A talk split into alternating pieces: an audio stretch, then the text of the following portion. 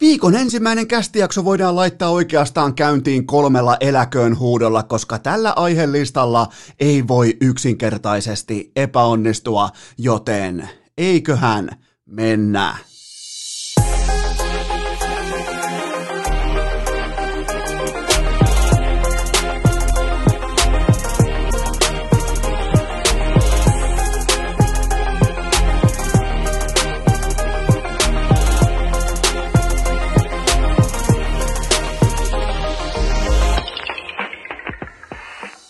Tervetuloa te kaikki mitä rakkahimmat kummikuuntelijat jälleen kerran urheilukästi mukaan. On sunnuntai 27. päivä syyskuuta ja Hypätään välittömästi urheilukästin legendaariseen lama-ajan aikakoneeseen. Käydään nimittäin Heinolan vanhoilla kopeilla, eli paikasta, josta alkoi joka ikinen HP47 vieraspelimatka. Ja tämä matka, tämä on erityisen poikkeuksellinen, koska nyt lähdettiin Tanskaan saakka. Siis tämä oli monille meistä pojista, me oltiin ihan snadeja, kaikilla piti olla vähintään faija mukana, piti olla, osalla oli jopa mutsikin mukana, ja se koko vanha, oikea ikivanha suoraan museosta kaivettu HP47 Lexan bussi, eli oikeastaan sellainen, mä en ole varma, että mistä se sai vaikka äh, vakuutusleiman, mistä se sai katsastusleiman, mutta kuitenkin sillä bussilla, joka on siis ihan kuin suoraan jostain Walking Deadin äh,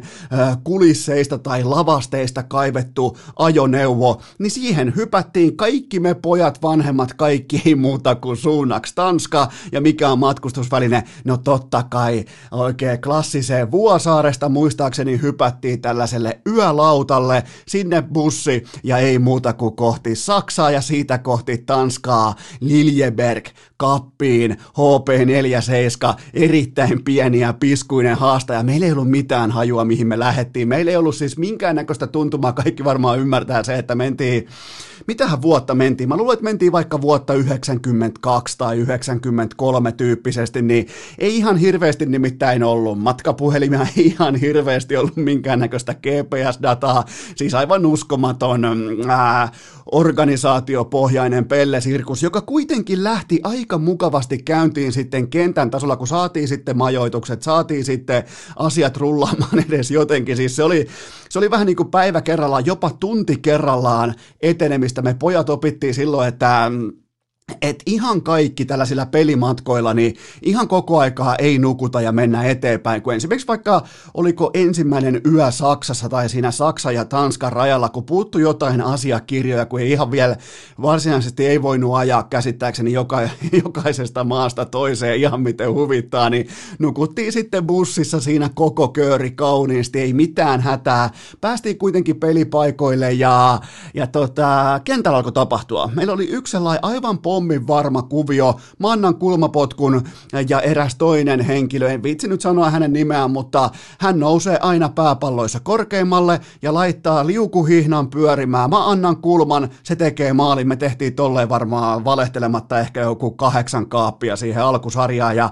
siinä kävi sillä tavalla huvittavan hauskasti, että me pelattiin yli budjetin. Me siis menestyttiin aivan liian hyvin kuin meidän legendaarinen joukkuejohtaja, valmentaja isähahmo, presidentti Sera, oli aikoinaan määritellyt, koska hän oli tehnyt sellaisen pienen äh, matkustuspoliittisen kommervenkin jo etukäteen, että lähtöpäivä turnauksesta on muuten sitten sama päivä, kun pitäisi olla puolivälieräottelu, koska Sera oli päättänyt, että no ei, ei noi pojat varmaan ihan kuitenkaan näitä tämän tason joukkueita vastaan, kun mäkin olin kahta vuotta nuorempi, äh, ne oli 82 ja siellä oli siis ihan Äh, Euroopan kärkiporukoita, kun mut kun meille osu se pöljäpäivä, meille osu se, kaikki menee nappiin, Ma- maalivahti Matias ottaa kaiken kiinni, ei mitään hätää, me tehdään, voitetaan 1-0, 2-1, voitetaan roikkumalla, repimällä, raastamalla, niin ei mitään, me tota sitten lähtöpäivänä siinä todettiin, että okei nyt pitäisi olla se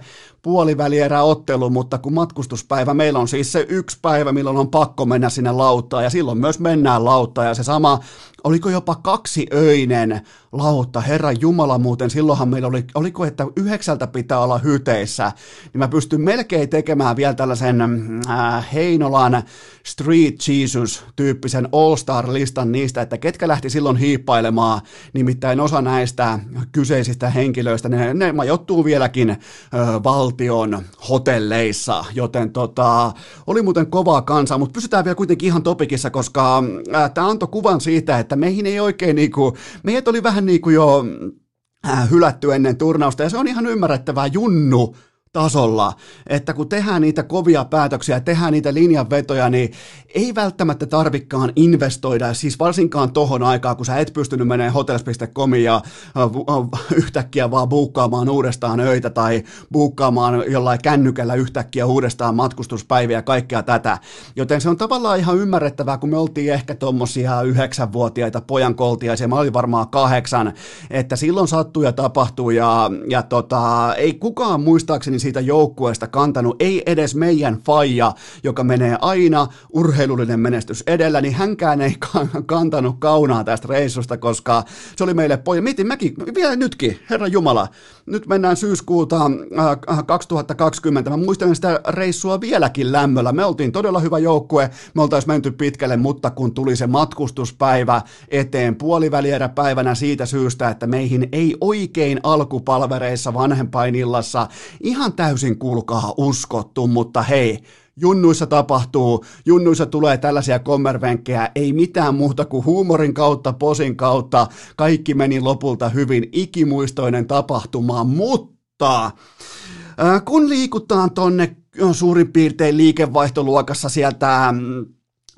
niin kuin 50 tuhannesta markasta liikutaan vaikkapa, heitetään nyt vaikka 8-9 miljoonaa, niin silloin olisi sovittavaa, äh, tai jopa niin kuin, silloin olisi toivottavaa, että vaikkapa SM luokan organisaatiolla olisi ihan selkeä ryhti, tavoitepohja, tietty ylpeys toimia ennen kuin kiekko putoaa jäähän, koska tämä on nyt se viikko, kun SM Liiga on back, mutta ennen kaikkea tämä on viikko, kun HCTPS on virallisesti ja voimakkaasti back, koska siellä oli pidetty nyt ennen tätä surullisen kuuluisaa ää, tapparakotiottelua jonkinnäköinen yritystsemppari ilta. Kaikkihan varmaan tietää se, että kun yrittäjät lähtee, ää, sponsorit lähtee, tukijat lähtee mukaan kauteen, niin niitä vähän kestitellään ja ää, niiden korvan takaa vähän rapsutellaan ja ää, niille pidetään tällaisia eksklusiivisia iltoja, mihin tulee vaikka joukkueen johtoa, joku legenda ja pari tähtipelaajaa. Näytetään heti niille sponseille ja tukijoille, että joo, että hei me ollaan täällä, tota, me tehdään teille hyvää tulosta, me ollaan valmiita kauteen, me ollaan ryhdissä, niin sitten meillä on HCTPS, joka tulee Rauli Uraman johdolla mun lähteiden mukaan, ja tavallaan niinku, hyvä, ettei ole sellainen Ralen ikioma roustaustilaisuus, missä hän haukkuu koko TPSn organisaation, eli urheilujohtaja Rauli Urama päätti sitten pojitella käytännössä kaikki pelaajansa, puhuu, puhuu siis tärkeimmälle, melkein tärkeimmälle maksavalle asiakkaalle, etenkin pandemian aikana, että no satuttiin nyt vaan ottaa niitä pelaajia, ketä nyt oli ikinä vaan saatavilla ja ainoat vahvistukset ja kovat pelaajat on Ruotsista, nekään ei ole kovia ja ää, jos tulitte seuraamaan ja tukemaan menestystarinaa, niin tulitte väärään paikkaan, koska tästä tulee kärsimysten tie, kärsit, kärsimysnäytelmä, siis mitä, mutta kun siis tää on HCTPS, mä olin jo, mä menin siihen feikkiin, mä ostin väärää valuuttaa, mä ostin väärää osaketta, mä ostin vääriä hymyjä, mä ostin vääriä hienoja asiallisia, tietsä, pressikuvia, mä ostin niitä, mutta kyllä HCTPS on edelleen voimakkaasti se loputon hunajapurkki, josta mäkin ammenna, vähän niin kuin KHL, Coach Roten Rottenberg ja kumppanit. Mä ammenan tästä aivan uskomattoman määrän iloa, koska ei pystytä vetämään edes yhtä yritystapaamista läpi ilman absoluuttista perseilyä. Raimo Helminen, päävalmentaja, oikein valmentajien valmentaja. Siltä kysytään yksinkertainen kysymys mun lähteiden mukaan tuolla tapahtumassa, että hei, ketkä olisi nyt sitten, niin kuin, jos joku yrittäjä tulee mukaan tai tulee sponssaamaan, niin ketkä nyt olisi niitä pelaajia, ketä kannattaa niin kuin vaikka firmassa vähän puhua tai kannattaa ottaa vähän niin kuin suurennuslasin alle, niin Raimo Helminen ei pystynyt mainitsemaan yhtäkään ei jumalauta yhtäkään omaa pelaajaansa. Ihan heitä sinne kuka tahansa, heitä hatusta, keksi jotain. Niin Raipe vaan toteaa siinä, kulkaa tumput suorana ja ihan kuin vanha, tietsä, leijona legendana siinä, hyvä ettei se rinnassa, että no, no ei, ei, turha tässä nyt mitään numeroa tästä on tehdä, että ei ollut, ei ollut siis pystynyt kertomaan yhtäkään pelaajaa siinä tilanteessa, joka perustuu pelkästään promootioon, PRään, tuotteen myymiseen, valheen myymiseen, valehelkaavat, tehkää ihan mitä haluatte, mutta kuhan päävalmentaja ei anna sellaista kuvaa yrittäjille tai sponseille tai tukijoille, että hän ei tiedä, ketä hänen joukkueensa pelaa. Siis sieltä oli lähtenyt pois näitä yhteistyökumppaneita, jotka oli pohtinut omissa chattiryhmissään ja äh, omissa somekanavissaan, että Tietääköhän muuten Helminen, että ketä te, ihan siis mun mielestä validi kysymys, mennään kohti to, torstaina alkaa SM kausi, niin siellä joudutaan Turun suunnalla kyselemään pitkin Aurajokea, että tietääköhän Helminen, että ketä tuossa joukkueessa pelaa, koska Rauli Urama tuntuu tietävän ja hän ei pidä yhtäkään pelaajaa periaatteessa yhtään minään. Joten tota, ja sitten vielä niinku HCTPS kentän tasolla pystyy vielä astumaan ää, tuoteselosteen mukaiselle tasolle, eli häviää sen pelin suoraan 0-4 kotikentällä tapparalle, joten tota, mä oon valmis. Mä, mä oon henkilö, mä, mä tarvin jonkinnäköisen sytykkeen tai mä tarvin jonkun näköisen. Mä en enää pysty hyppäämään altaaseen, tiedätkö, jostain siitä kaakelilevyltä tai siitä altaan reunalta. Mä tarvin kunnon ponnahduslaudan ja TPS, HCTPS tarjosi mulle jälleen kerran tavan hypätä tähän SM Liikan eh, erittäin mielenkiintoiseen, monisyiseen altaaseen uimaan. Mä en tiedä, mihin suuntaan vesi tulee virtaamaan siihen. Mä en tule todellakaan tekemään minkään sortin SM Liiga kausiennakkoa. Ei siis, ei voisi vähempää kiinnostaa, eikä teitäkään kiinnostaa, että no käydäänpä Jukureiden kakkos läpi, jos meillä on hunajapurkki tässä tilanteessa. Meillä on hunajapurkki tällä tavalla kansi auki, ei olla vielä pelattu vaihtoakaan, niin siellä on heitetty koko jengin bussin alle ja Raimo Helminen ei tiedä, ketä sillä pelaa. Eli HCTPS is back, liiga is back, mutta tässä kohdin kuitenkin niin päin, että ensin ovesta marssii sisään HCTPS, sen jälkeen vasta muu SM-liiga, koska onhan tämä nyt ihan saatanan hauskaa, miettikää. Miettikää, sä oot siis, sä oot vaikka markkinointijohtaja, sä joudut vaikka osakeyhtiössä, joudut vaikka pizzaamaan, sä joudut tekemään 20 sivun PowerPointin, sä joudut pyörittelemään numeroita, sä käyt läpi kaikkea mm, vaikkapa CPM-numeroita, ihan kaikkea euro, e, euro per tuhat näyttöä, kaikkea näkyvyysakselistoja ja muita tuot siihen pöytään, 20 sivua PowerPointia, hikihatussa, kahvia juotu, puku päällä, niin sit sä menet sinne sun uuden ylpeän sopimuksessa kanssa sinne HCTPSn yritystapahtumaan ja sille vittu päävalmentaja tiedä, ketä sillä pelaa ja Rauli Urama sanoi, että jos etitte menestystarinaa, niin menkää muualle. Miettikää HCTPS, siis Jumalan lahja, ei Supercellin lahja, vaan Jumalan lahja suomalaiselle jääkiekolle. Stanley Cupin finaalit ja Tampa johtaa 3-2 ja Dallas on virallisesti elossa eikä missään vaiheessa lähelläkään arkua. Mä siis mä kieltäydyn kommentoimasta kaikkia Dallas- ja arkkuaiheisia kysymyksiä, koska niitä oli inboxissa aika mukava määrä tuossa lauantai-aamuna, mutta mä kieltäydyn kohteliaasti kommentoimasta mitään arkkua lähellä olemistakaan, koska eihän tässä ole mitään hätää. Siis tämähän menee ihan täsmälleen käsikirjoituksen mukaisesti, vähän niin kuin Pulp Fiction, välillä käydään vähän niin kuin tuolla takana a- aikakäsityksessä, välillä käydään vähän tuolla etuajassa, välillä vähän pilkotaan ä, tarinaa sitten eri, eri tavalla kasaa lomittain keskellä sitä, joten tämä on ihan normikauraa, tässä ei ole mitään hätää. Itse asiassa koko arkkua ei ole edes vielä tuotu siunauskappeliin, koska Dallas Stars on hyvinkin voimakkaasti, antakaa mulle nyt sauma, se on hyvinkin voimakkaasti Stanley Cupin kahvoissa, niissä kahvoissa, joita ei ole olemassakaan, joten tavallaan tämä nyt vähän ehkä tylsyttää mun narratiivia, mutta nyt ollaan kuitenkin sillä polulla, jolla ta- Dallas taas voittaa Stanley Cupia. Eikä tämä nauru nyt liity siihen, että mä en uskoisi mun asiaa, mutta mä pääsen nyt kuitenkin pohtimaan teille kahta ottelua samaan aikaan. Eli pelattiin lauantai-aamuna ja pelattiin sunnuntai-aamuna. Mun puuro mun lautasella on tällä hetkellä tuoretta. Ensimmäinen meni Tampalle noin tuloksen valossa ja toinen meni Dallasille noin tuloksen valossa, mutta koitetaan kuitenkin vähän kaivaa jotain muutakin kuin sitä tulosta, koska kaikki osaa varmasti katsoa tekstitvtä, kaikki osaa varmasti katsoa urheiluruutua, tämä ei ole urheiluruutu, joten mä koitan nyt jälleen kerran poimia teille näiden otteluiden tärkeimmän hetken, ja totta kai te alatte heti ajattelemaan, että okei, no varmaan ne jatkoaikamaalit tai varmaan Corey Perry maali edustaa. Joo, ja eikä siinä ole mitään väärää, siis sillehän ihmisen aivojen pitääkin sonnustautua näihin hetkiin, että se, mitä on viimeksi tapahtunut, mikä vaikka pitää kauden elossa, niin se on totta kai absoluuttisesti tärkein hetki, mutta kun te kuuntelette urheilukästiä, niin mun tehtävä on sekä katsoa että tuoda perspektiiviä sille, että onko nämä joukkueet lähellä toisiaan vai ei.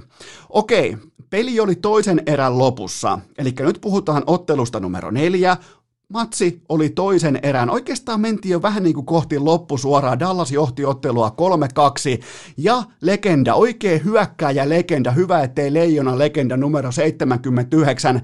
Tällä herrasmies kuin Nick Kaamano. Nick Kaamano, se on kova nimi. Se on jotenkin niin kuin Nick Kaamano niin hän saa avopaikan rystypuolelleen ihan suoraan maali edustalla oikein viimeisen päälle. Kaikki leftin pelaajat haaveilee just tuosta positiosta, kun sulla on mm, kiekkorystyllä, sulla on paikallaan seisova veska, joka on vielä mieluiten nimenomaan tähän, sen puolen veska, niin kuin, miten nyt maalivahtien pitääkin pelata, eli räpylä vasemmassa kädessä, niin Ka- Kaamano sai avopaikan Vasilievskin nokan alle, mutta kuitenkin venäläispussari onnistui tekemään todella, todella kovan ryöstö, ja mä laitoin sen mun muistiinpanoihin sen tilanteen, että peli oli 3-2 Dallasille, mä laitoin sen muistiinpanoihin, että Tuossa muuten saattoi olla sitten koko Stanley Cupin ratkaiseva hetki. Tuossa saattoi olla se suuri momentum switch, josta kukaan ei puhu missään vaiheessa enää toistamiseen, koska siitä ei tullut yhtäkään hidastetta. Siitä ei, koska, ja mikä siihen johti? No siihen johti tietenkin se, että Tampa Bay teki välittömästi kolmeen kolmeen. Oikeastaan seuraavassa hetkessä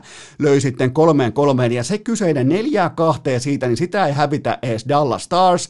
Ja sitten kun tulee välittömästi kolmeen kolmeen, niin kaikki varmaan ymmärsivät, miten tämä tulee, tämä ottelu numero neljä päättymään.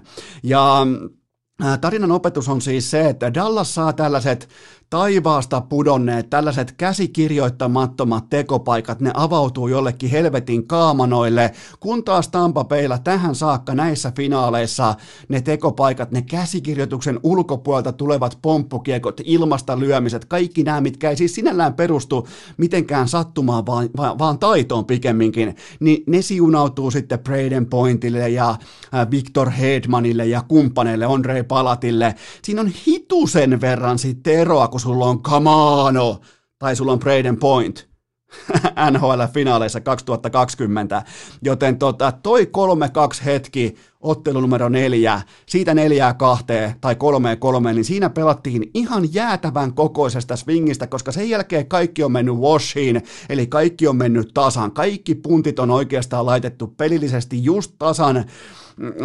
absoluuttisesti vaakakuppeihin, ihan täydelliseen balanssiin, niin miettikää sellaista skenaariota, että Dallas lyö tuosta neljää kahteen, pystyy pitämään kiekon hampaisaan loppuun asti, voittaa ottelu neljä, ja sitten käy ottelu numero 15 itseään, mitä nähtiin viime yönä, eli Dallas voittaa sen joidenkin outojen kommervenkkien kautta, niin tämä sarja on yhtäkkiä Dallas taas silleen, Uh, Tämä Dallas, äh, Dallas taas johtaa ottelusarjaa yhtäkkiä 3-2. Nyt se on totta kai Tampalle 3-2, mutta älkää tulko nyt puhumaan mistään, että, että Tampa on ylivoimainen tai nyt marssitaan yli, että nyt nautitaan hyökkäävän jääkiekon juhlasta, että nyt ei ole Dallasilla mitään väliä. Siis nämä on erittäin tasaisia jääkiekkootteluita, joista jos pitää yksi mainita erikseen, että missä Tampa oli selkeästi parempi, niin se on nimenomaan tämä ottelu numero neljä, koska siinä heidän ylivoimansa astui kolmen maalin voimia. Jos puhutaan viidellä viittä, ja sekin käy oikein hyvin, että voidaan puhua viidellä viittä vastaan pelaamisesta, niin tasoerot on yllättävän pieniä, siis otsikoihin nähden, kun otsikot huutaa, että järkyttävä selkäsauna tai Tampa marssimassa Stanley Cupin mestaruuteen, niin tuolla ei marssi kukaan yhtään mihinkään tällä hetkellä. Se on yksi Nick Kaamanon paikka. Se laittaa siitä neljä kahteen tai sarjaan kolme kaksi Dallas taasille tänä aamuna, sunnuntai-aamuna, kun mä teen tätä urheilukästi jaksoa. Joten otetaan vähän perspektiiviä, otetaan nyt sykkeet alas, Herra Jumala, Tampa-fanit, Dallas-fanit, jotka heititte jo vihreät paidat kohti sitä arkkua, joka ei tuotukaan edes vielä siunauskappelia kohden, niin sykkeitä alas vaan katsokaa, nauttikaa pelistä, huomioikaa niistä peleistä hetkiä, jotka määrittelee sen tilannekohtaisen paremmuuden, koska nämä on hyvin, hyvin tasaiset porukat. Siinä ei ole sinällään siinä tasaisuutta tässä ei pitäisi sinällään olla, koska toisilla on Victor Hedman, toisella on Braden Point, siellä on huippukuntoinen Nikita Kutserov, kun taas toisen tähtipelaajistoa tai eniten palkattua pelaajistoa pitää pystyä lähinnä suurennuslasilla kaivamaan. Tai yleensä ne jätket löytyy jäähuaitiosta silloin, kun matseja ratkotaan, joten miettikää, miten Dallas taas on tässä vieläkin elossa. Siis sehän on ehkä jopa huvittava piirre tässä finaalisarjassa, mutta faktat on kuitenkin faktoja, ja erillismaininta tästä nelospelistä on vielä se, että Tyler Segin, mä en, mä en tiedä, että to, toimiko tämä hän, hänen laariinsa lopulta, mutta hän koitti tuulettaa neljä neljä maalia itselleen kuin junnuissa konsanaan. Tiedätkö, kun vähän osuu ehkä pakin perseeseen ja kiekko ja saat siinä lähimpänä pelaajana, niin muuta kuin helvetinmoinen ralli päälle, kädet kohti kattoja ja laulu soimaa. Ja, ja tavallaan oli myös hienoa nähdä näissä playoffeissa vihdoinkin Tyler Seginin, vaikka se ei tehnytkään sitä maalia, niin että hänellekin oli kuitenkin tehty tällainen kotikutoinen maalijuhlavideo, joka näytettiin siellä isolla screenillä, joten tota, siitä hatunnosto Tyler Sekinille ja sitten siinä kyseisessä jatkoerässä ottelu numero neljä, kaksi kertaa avotontila, joista jälkimmäinen ihan silkkaa priimaa ja välittömästi tämän jälkeen Sätenkirk pätkii sen matsin jatkoerässä, joten silloin kun sä saat sille sun heittomerkeissä äh, tulivoimaisimmalle pelaa. Voiko enää sanoa oikeastaan Tyler Sekinin kohdalla, koska meillä alkaa olla kohti pari kautta tervajuontia alla, mutta meillä on nyt kuitenkin sellainen raitin jätkä, joka todistetusti saa kiekon kohoamaan tosi paikassa. En tiedä tosi paikassa, mutta kuitenkin pystyy sen suorituksen tekemään, niin sen pitää naulaa noin sisään. Siis sille pelattiin jälleen kerran, ne pysty pelaamaan paikkoja ja ne teki valinnan, että ne haluaa pelata sen paikan nimenomaan Tyler Seginille, vaikka siellä olisi ollut vaikka tulikuuma ää, tota, Pavelski, siellä olisi ollut vaikka laittakaa, no se edellinen paikka oli Miro Heiskasella siinä, mutta Tyler Sekin tällä hetkellä kantaa aika isoa vastuuta siitä, että minkä takia Dallas on tässä ottelusarjassa ylimalkaan tappiolla, ja se Jamie Benin, silloin kun sulla on se rinnassa, niin sä et voi ottaa niin sanottua mouhojäähyä. Kaikkihan tietää, mikä on mouhojäähy. Se on sellainen, missä mennään uhmaamaan ja uhittelemaan, ja kuuluu sellaista murinaa ja rouhahtelua siitä sun luistelusta, niin toi on just mouhojäähy vastustajan siniviivalla, sen jälkeen Sättenkirk painaa kiekon ihan siis höpö höpö ranteella sisään, ja, ja to, mutta nämä on siis Dallasin, nämä on kasvukipuja, nämä on todellisia ongelmia tämän sarjan näiden valossa, se, että mitä parhaat tai tärkeimmät tai eniten palkatut pelaajat, mitä ne tekee, niin siinä valossahan tämän sarjan pitäisi olla jo ohi, mutta äh, mulla on myös poiminta tästä vitosottelusta, joka oli siis viime yönä. Dallasin kolmas erä oli aivan fantastista. Miettikää, ei Roope Hintsiä, ei bensaa tankissa, ei tehoja kärkijätkillä, ei älyä Radulovin pääkopassa, ei mitään. Siis ei, ei vaan ole sitä omenapuuta, josta voi käydä omenanvarkaissa, että otetaan tehdä kaunis omenapiirakka, koska siellä ei ole mitään.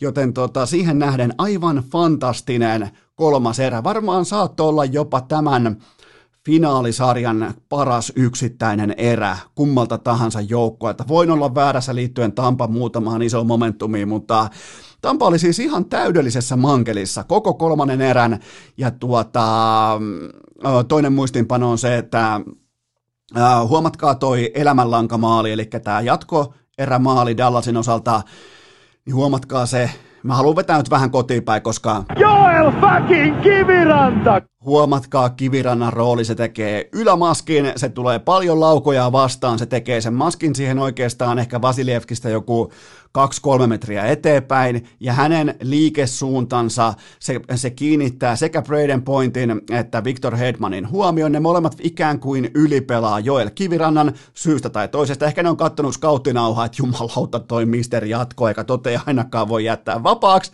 ja Corey Perry, joka on joskus tehnyt maalin edustalta jotakin, en, en, en siis lähde nyt puhumaan huippupelaajasta, en lähde nyt puhumaan eturivin ratkaisijasta tai edes välttämättä pitkässä juoksussa NHL-tason pelaajasta, mutta se on kuitenkin tuosta niinku metrin alueelta se on lapioinut itselle aikoinaan yhden hard Trophinkin, joten se oli siinä sekunnin yksin ja matsi oli ohi. Ja oikeastaan Corey Perry, Tyler Sekin, joka sekinkin painoi tuohon 0 plus 3 tuohon viime yön matsiin, niin ne teki sen duunin, mitä, mitä se peli tarjosi heille.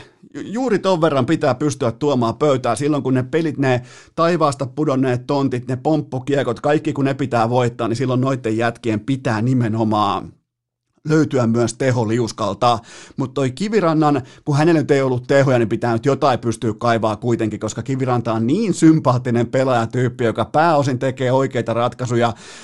Mun on pakko sanoa Kivirannasta se, että se ylipelas jatkoerässä yhden siniviivatilanteen ja vastassa oli Nikita Kutserov ja Kutserov otti siitä kiekon itselleen ja vain Dallasin, mä en muista kuka oli pakkina, olisiko ollut Klimberi tai äh, Hanli, niin, niin siihen vahva mailapaine ja laukaisun blokkaaminen mailalla, se olisi ollut melkein, finaalisarja oli hyvin lähellä katketa siihen, joten sieltä tulee myös virheitä, mutta toisaalta Kiviranta pystyy sitten myös kompensoimaan toisessa kenttäpäädyssä, vaikkei löydykään sitten teho liuskalta nimeä, mutta ottelusarja 3-2 Tampa Bay ja Tampa Bay, mä haluan vielä alleviivata sen, että tässä pelataan yllättävän pienistä marginaaleista. Mä, mä, jotenkin mä haluaisin, että te olette kohtalaisen valveutuneita sen, valveutuneita sen tosiasian kanssa, että ei Tampa mihinkään ylimarssimassa tai ylikävelemässä tai, tai tähtipelaajien tulikuumat. Siellä on Kutserovi, siellä on pointti, ne on eka kertaa Malkin Crosby kaksikon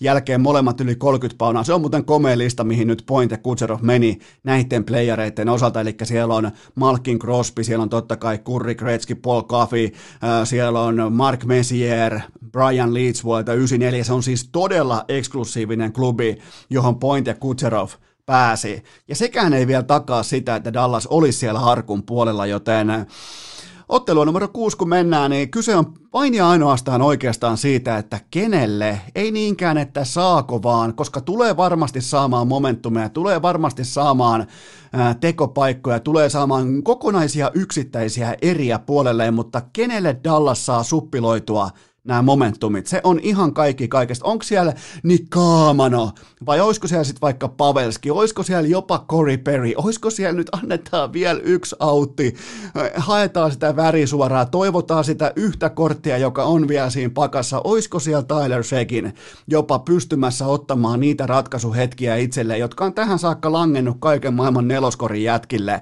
ää, tässä finaalisarjassa. Ja toinen kysymys on se, että miten ihmeessä hyökkäjät ylipäätään nappaa tämän sarjan yhä voimakkaasti tai voimakkaammin haltuunsa, koska molempien joukkueiden pistepörssejä johtaa pakit, eli Klimberi johtaa Dallasia ja Hedman johtaa Tampa Bayta, niin kaikkihan tietää sen, että jos pakit voittaa pistepörssit, silloin mitään Stanley Cupia ei edes jaeta, joten mä ootan, vaikka mä oon nähnyt ihan hirvittäviä urotekoja varsinkin Kutserovilta ja Pointilta, silti mä ootan vielä lisää hyökkeiltä, että ne pystyy vyöryttämään tota jääkiekkonimistä peliä toisto kerrallaan, ja varsinkin varsinkin se, se ajatus edellä, että näiden pakkien, jotka pelaa siis minuutteja tyyliin, Esa Lindel, Miro Heiskanen, kumppanit, vastustajan puolet sitten taas joku ehkä, no ei nyt pelaa niin paljon, mutta kuin Sätenkirk, Rutta, niin että niihin pitäisi pystyä kuitenkin ottamaan sitä pelivälinettä haltua, juoksuttamaan näitä pakkeja, ehkä kenties vähän enemmän pitkien hyökkäysten kautta, mutta ja voitte vielä, mentiin melkein koko segmentti ilman, että mainittiin Miro Heiskasta, mutta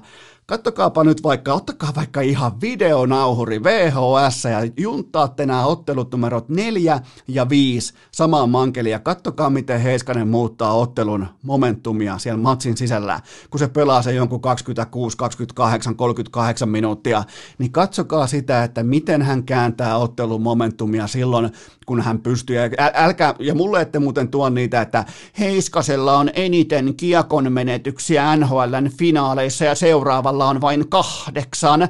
Ketään ei vittu kiinnosta. Sulla on se, sä saat käynyt siellä Twitterissä taas, sulla on se 78 seuraajaa ja sä vitun Heiskas vihaaja kitiset pitkin Twittereitä, että Miro Heiskanen on kiekollinen epävarmuustekijä. Ei ei, ainoa kiekollinen, relevantti pelaaja. Silloin kun sulla on se aloitteellisuuden lahja siunattu, niin sä myös käytät sitä ja sua ei pelota se, jos se kilahtaa se sun ratkaisu toiseen kenttäpäätyyn. Se ei vaan voi pelottaa sua silloin, kun sä olet matkalla koko NHLn parhaaksi pakiksi. Ja, juuri, ja juurikin tätä jääkiekkoa pelaa Miro Heiskanen just nyt, just näissä playareissa. Ja mä aion pysyä mun pikissä, ja sehän on kuulkaa yhtä kuin Dallas in Seven. Urheilukääst! Patrick Laineen keltaisen lampon fanikerhon asialla jo vuodesta 2020.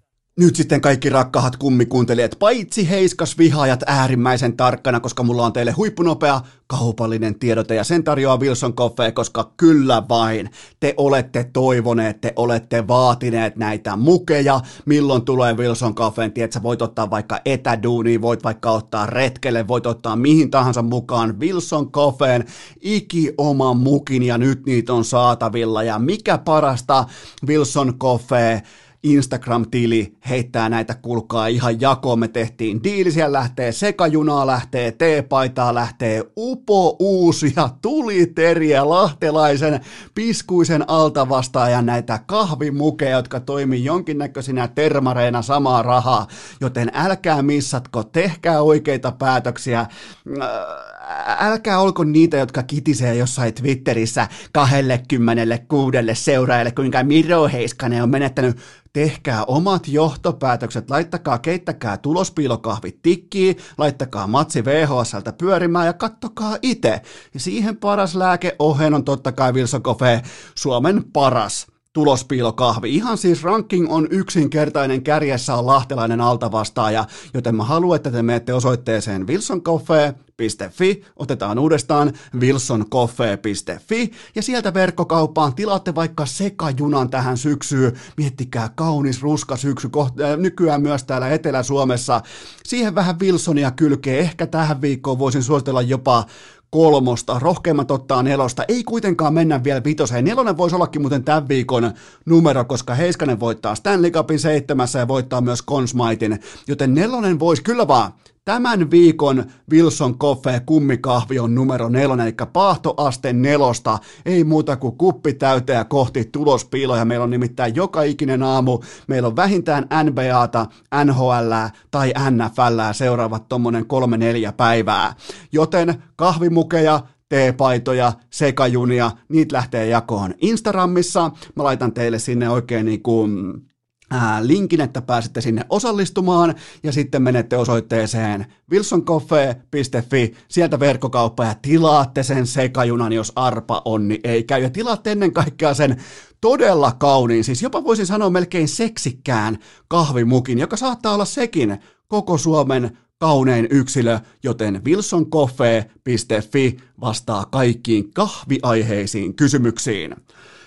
Tähän kylkeen mulla on vielä huippunopea K18-tuoteinformaatio. Muistakaa, että tuplausviikko alkaa joka ikinen maanantai kello 12. Se on kaikille meille jo tuttu kampanja. Sitä on turha lähteä enää jauhamaan sen kaksisemmin, mutta muistakaa kuitenkin, mä haluan aina viikon kärkeen muistuttaa, nyt varsinkin kun kohta mä itse liikun kohti NFL-sunnuntaita, totta kai mä haluan toivottaa siihen kaikille lykkyä pyttyyn, jotka on äh, mukana kohteissa, mutta ähm, muistakaa aina kilpailuttaa hintalaput, muistakaa aina etsiä parhaita kertoimia, kun pelaatte valioliikaa, pelaatte NHL, pelaatte mitä tahansa, muistakaa, että jos te ette etsi parasta hintalappua, jos te tyydytte johonkin äh, hevonpaska kioskikertoimiin, niin te, te samalla annatte rahaa peliyhtiölle. Se on siis, vaikka sä osuisit sen kohteen, niin sä oot silti jo antanut rahaa peliyhtiölle, koska se ei kompensoi sun tietoa, sun taitoa, sun sijoituspäätöstä samalla tavalla kuin joku kilpailija jossain toisaalla. Joten muistakaa aina kilpailuttaa hintalaput, se on kaikki kaikessa. Kaikki lisäinfo vaikkapa tuplauksesta, kerroinpäälliköstä tai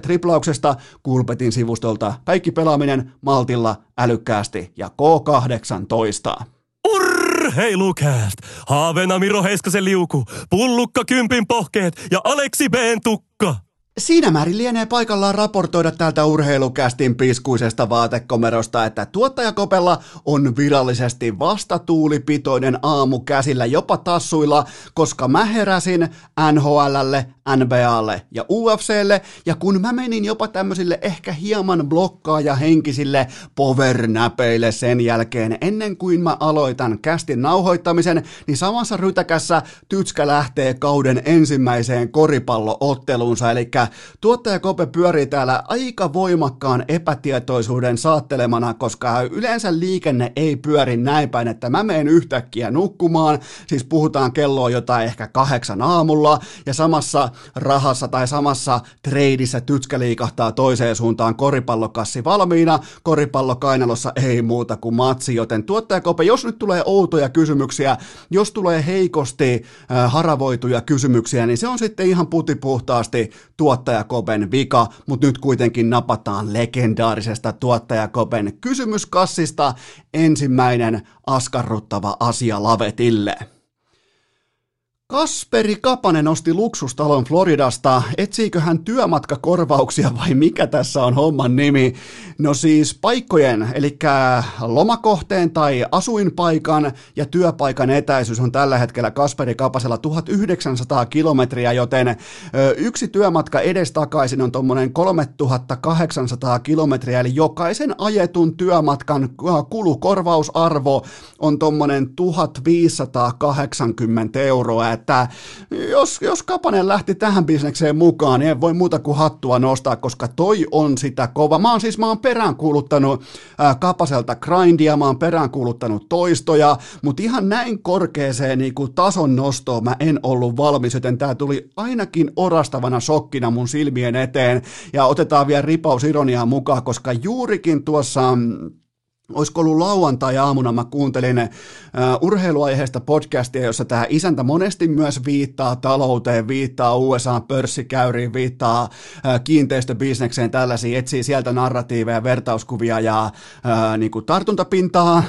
niin hän, hän sitten kertoo, että uh, yksi typerän rahan esimerkki tällä hetkellä on Floridan omakotitalokauppa Jenkeissä, niin mä ajattelin, että ei miten, miten täällä nyt jokainen jokainen riveri napsahtaa väärin Kasperi Kapasen korttipakasta siihen pöytään, mutta, mutta tota, voihan se olla myös niin, että Kapanen naistii vaikka ää, nyt koronan myötä vaikkapa kimppavuokraamisen nousukauden ja teettää tuosta kohteesta itselleen vaikkapa siis esimerkiksi ihan absoluuttisen tuottoisan Airbnb-kohteen. Se voi olla. Mä siis mä uskon, että olisiko kuitenkin Kasperi Kapasessa tämä tuleva pieni Warren Buffett muhimassa, että siellä tehdään näitä terävän rahan päätöksiä.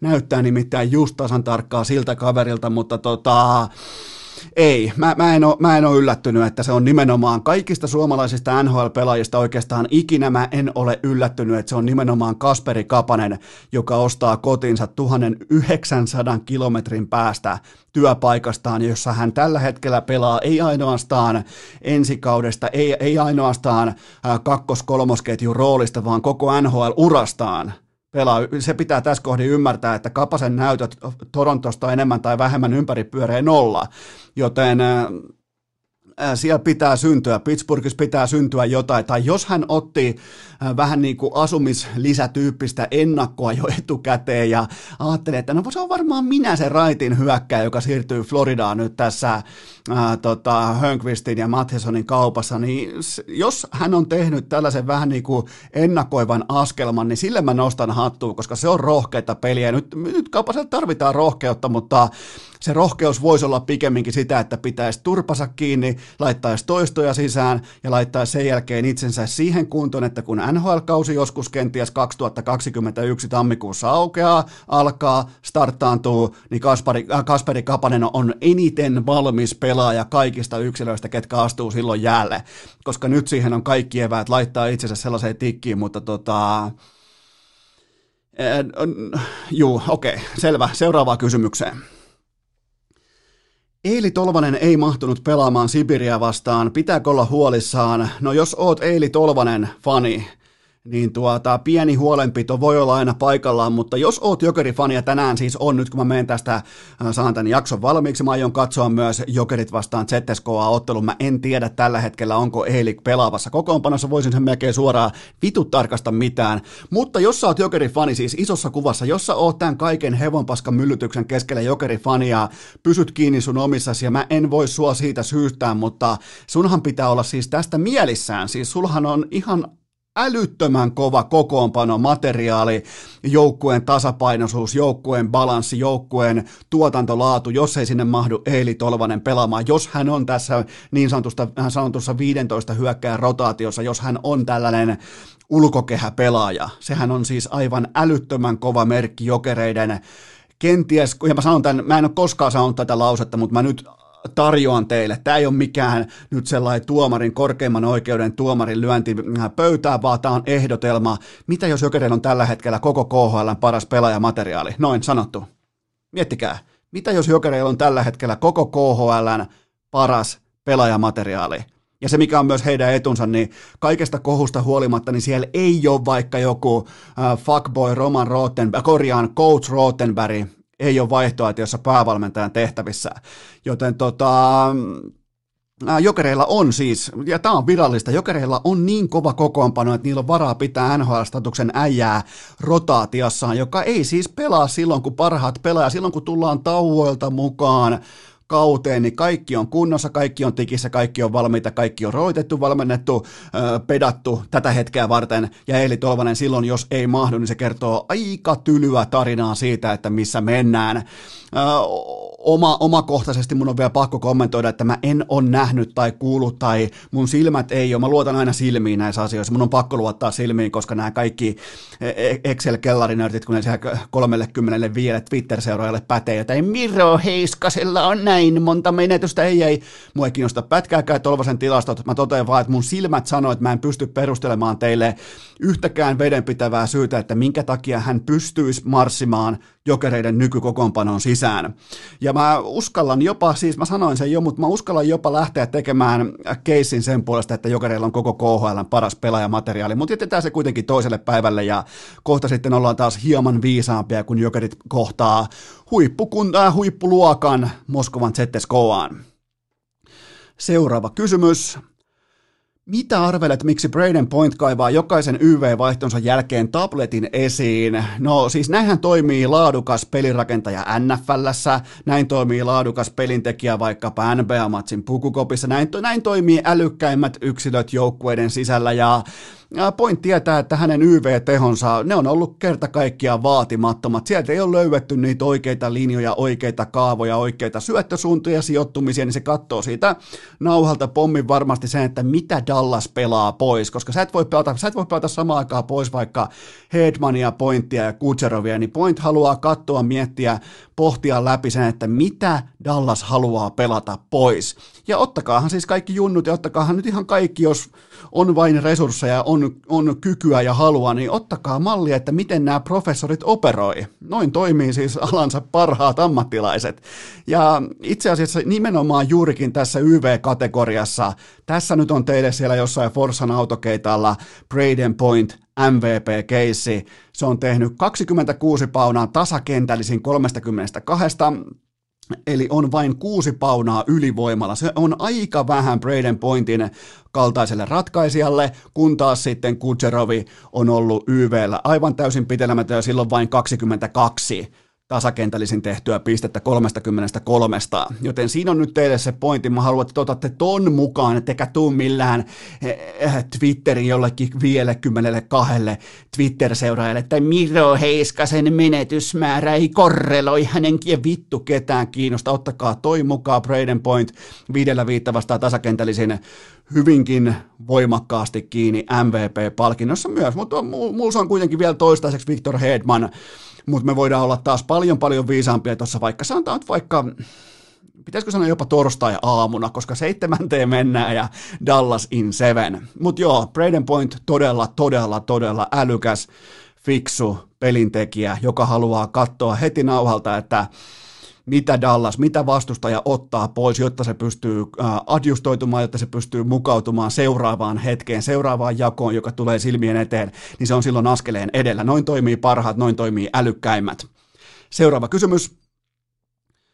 Mikä, mikä siihen on syynä, että NHLn jatkoerissä ei vihelletä mitään? No eipä nyt sentään liiotella, siellähän siis vaikkapa vihelletään koko jääkiekkohistorian kammottavin rike, eli kiekkokatsomoon. Se kyllä katsotaan vaikka vaarilta, se katsotaan nauhalta, siihen pyötään todistajalausunnot kylkee. Eli pahin mahdollinen urheilun rike, eli kiekkokatsomoon, se vihelletään pois, mutta mitään muuta ei tietenkään vihelletä, koska antaa poikien pelata ja ei nyt mennä ratkaisemaan tota ottelua ja annetaan pelaajien ratkoa, mutta Tämä on siis ihan putipuhdasta typeryyttä ja osoittaa tiety, tietyllä tapaa jääkiekon sivistymättömyyden, ettei olla valmiita pelaamaan tai ei olla valmiita suoriutumaan saman sääntökirjan puitteissa paineiden, painetilan vaihtuessa ympärillä, joten tämä on heikkoutta. Tämä on siis lajikulttuurin heikkoutta. Tämä ei, ole, tämä ei ole niinkään tuomareiden vika, jotka on siellä jäällä, vaan se ongelma on siinä, että ne tuomarit siellä jäällä kokee sen itsestäänselvyytenä, koska ne on lätkätuomareita, ne kokee sen itsestäänselvyytenä, että pilli laitetaan jatkoerissä taskuun. Seuraava kysymys. Onko homman nimi KHL nyt se, että pelejä ei siirretä, vaikka koko joukkue olisi koronassa? No siis tämä on täsmälleenkin tämä tilanne, ja jos sieltä kylästä tai piirikunnasta tai jonkinnäköistä, jonkinnäköisestä kuvernöörilahkosta, sieltä löytyy yli 22 asukasta, niin kuka tahansa kadunmies voidaan laittaa askiin koska tahansa. Että sitten kun siellä on siellä kunnassa, kaupungissa yli 22 miesasukasta, niin kyllähän se on yhtä kuin KHL-joukkue. Jos niistä nyt osa edes jotenkin saataisiin 22 tervettä ihmistä samasta kaupungista, niin en mä näe mitään ongelmaa, etteikö siinä olisi KHL-joukkueen puitteet kasassa. Seuraava kysymys. Ryan Lass pelikanssiin. Onko lahtelaisten uskottavuus nousussa? No tällä ei ottelukohtainen sopimus ei tee kenestäkään uskottavaa tai epäuskottavaa, mutta äh, tämä on kuitenkin sellainen piriste, koska mä oon ollut jopa vähän masennuksen tilassa liittyen lahtelaiseen jääkiekkoon, niin tämä on nyt se piriste, tämä on se ehkä jopa vähän äh, valheellinen äh, amfetamiini, joka nyt tässä tilanteessa nautitaan. Tämä on se, mitä Lahdessa kaivataan just nyt, just tällä hetkellä, ja kyseessä on ihan ehdoton ammattimies SHL isossa roolissa, merkittävissä tehtävissä, viimeiseen suurin piirtein 150 matsiin vähintään piste per peli. Ja nämä on myös niitä uutisia, joita vaikkapa NHL-talentti Jesse Ylönen haluaa kuulla, eli en löydä mitään muuta negatiivista kuin sen, että ei saatu rouhastua, siis ymmärrettävästi ei saatu rouhastua, ehkä vähän kattavempaa sopimusta, mutta tämä on tällaista, siis tämä on vähän niin kuin placebo-huume, tämä, tämä vie fokuksen hetkeksi aikaa pois, tai tämä laittaa meidän aivot ajattelemaan, että yhtäkkiä kaikki on hyvin, vaikka lahessa virallisesti kaikki on edelleen aivan päin persettä. Seuraava kysymys. Voitko käsitellä myös jotain muutakin mestisjoukkuetta kuin IPKta? Hmm, no, okei, no kyllä mä voin.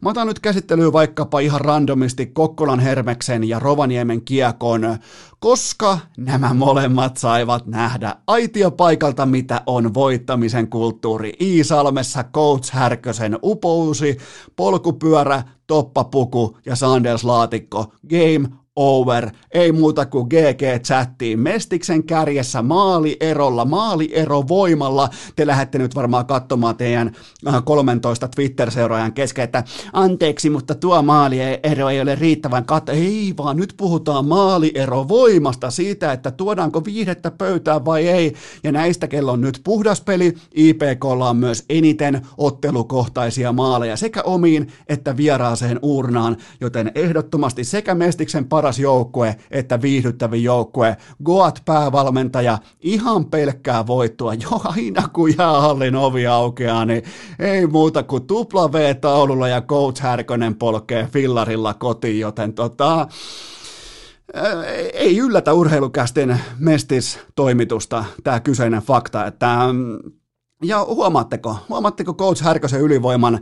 Mä lähdin analysoimaan tiukasti ja tiukkojen muistiinpanojen kerran mä lähdin analysoimaan nyt muita joukkoita, kuten vaikkapa just Hermestä ja Rokia. Mutta niin vaan Coach Härkönen, se varastaa valokeilan, se vie sen estradin, se, se mullet, se, se, se vaatii ne kirkkaat valot, se vaatii sen äh, koko näytelmäohjaajan huomion itselleen. Eli mä en voi mitään. Mä oon siis, mä oon Coach Härkösen rintataskussa tällä hetkellä. Tällä ei vaan, mä oon nimenomaan siellä toppa, toppapuvun rintataskussa tai flanelipaina, käyttää muuten flanelipaitaa ja mä en usko, että on tää aika paljon tullut raportteja siitä, että Coach Härkösellä ei ole lava-autoa, mutta mä oon myös nyt viime, ihan viime tunteina mä oon saanut myös toisen näköistä faktaa Iisalmen suunnalta, joten mä aion myös laittaa vähän kuvaa jakoa, koska mulla on vedenpitävää todistusmateriaalia siitä, että Coach Härkösellä saattaa sittenkin olla sekä flanelipaita että lava-auto, joten IPK Mestiksen mestari. Seuraava kysymys. Nohan tämä muutakin. Mikäli Fops ja Pelitat jäävät kummatkin kaudella nollaan pisteeseen, niin miten paremmuus lopulta ratkaista? Onpas muuten suolainen kysymys, mutta No tuossa vaiheessa suoritetaan objektiivinen vertailu Forssan autokeitaan ja Heinolan tähtihovin välillä, eli eh, hienompi legendaarinen huoltoasema, niin se ottaa tässä edun ja se nappasee paremman position Mestiksen sarjataulukosta. Ja aika surullista kerrontaa on nyt sitten avausviikon, oikeastaan avausviikon lopun kierrosten jälkeen. Fopsilla ja pelitoilla maaliero yhteenlaskettuna yhteensä neljä ottelua, maaliero 5-26,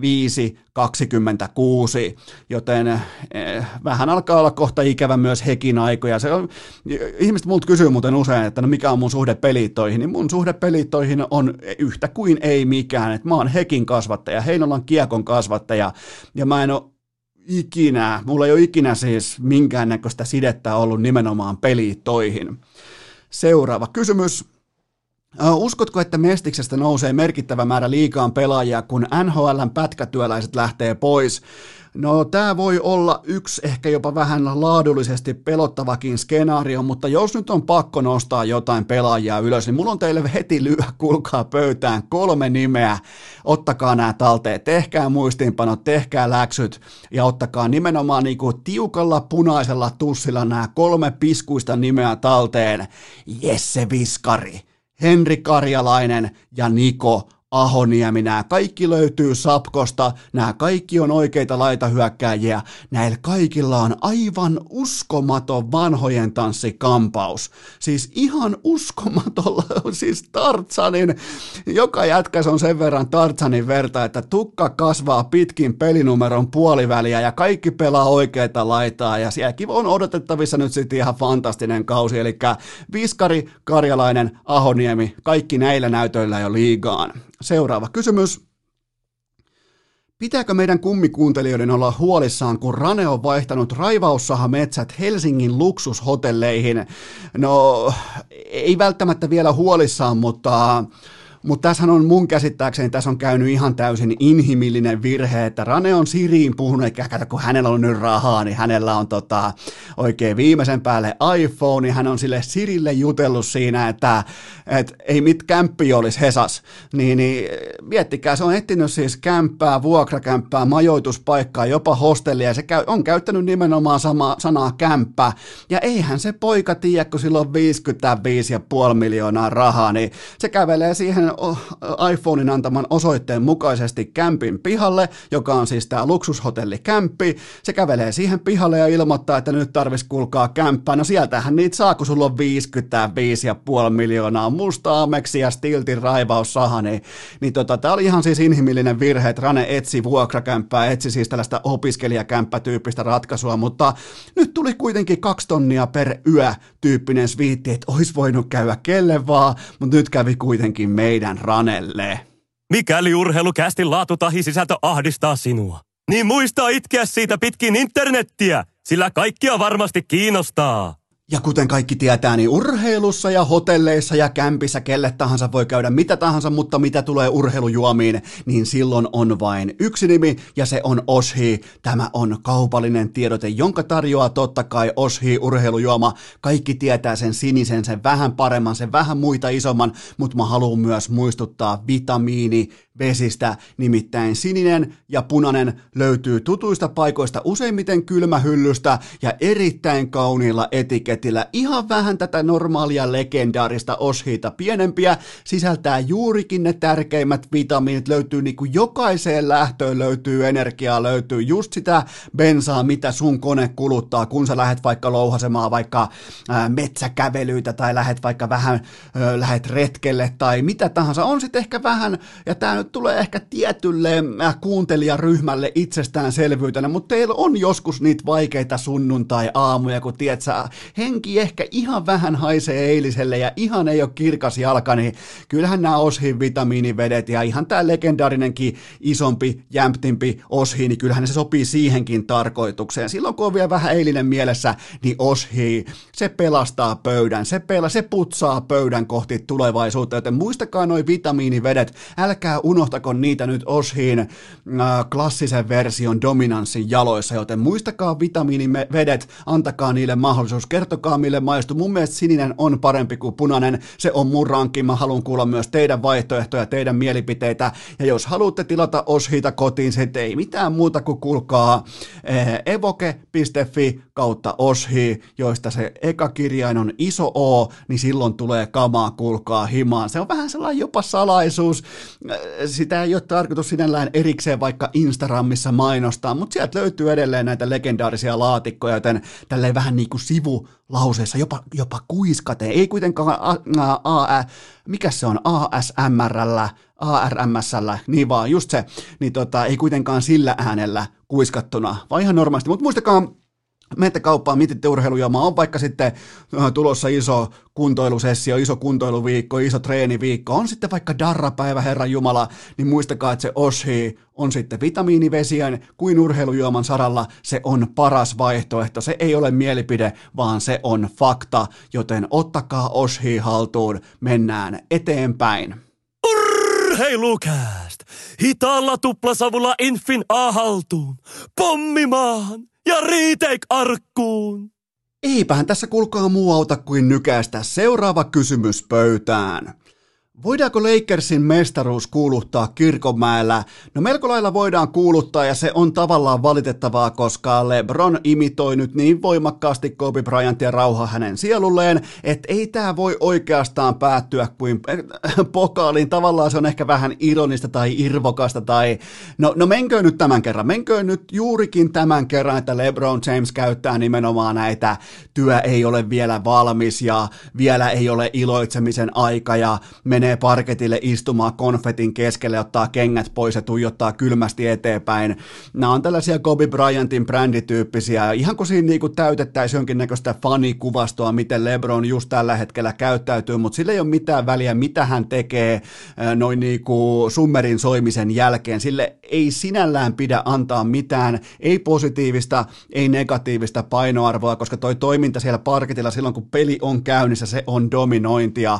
Mä luettelen teille nimittäin nimittäin NBAn eniten finaaleissa nähnyt organisaatiot koko NBAn historiassa. Tässä on top nelonen. Lakers 32 kertaa, Celtics 21 kertaa, Warriors 11 kertaa ja LeBron James 10 kertaa.